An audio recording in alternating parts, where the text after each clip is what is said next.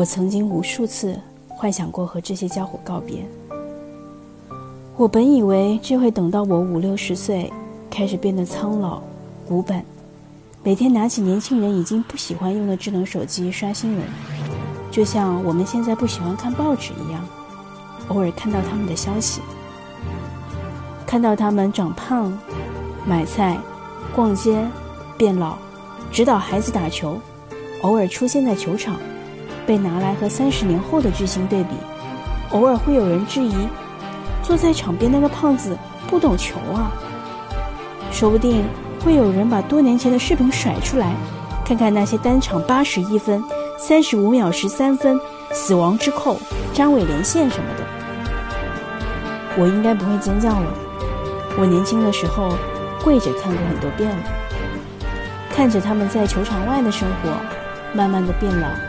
脸上布满皱纹，成为一个彻底的老人，就像曾经看着他们在球场上，从清瘦的新秀慢慢变得强壮，攀上巅峰，成为联盟的主角。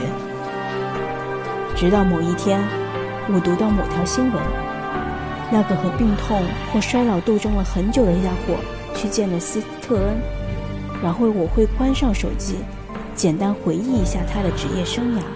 以及对他的回忆，说不定某一期《篮球先锋报》的海报就是那家伙。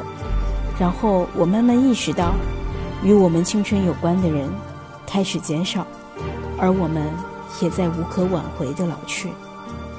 那样，我也会心有戚戚然的怅然一小会儿，发个老年朋友圈之类的。这是我关于篮球最后的想象。我本以为这个过程是一体的、必然的，这些陪着我们长大的人也将陪着我们一起老去。偏偏有个家伙就那么强硬地终结了所有幻想，把关于他的一切都留在了青春里。你还是这么倔强吗？曾经我们希望你合理的打球，后来我们希望你体面的退役，如今。我们希望你安静的老去。你拒绝了这一切，让我们对你所有的期待都落空了。科比布莱恩特真是个可恨的家伙啊！伟大而可恶的科比布莱恩特，这梗着脖子一意孤行的一生，不喊冤，不求饶，也从来都没有认输。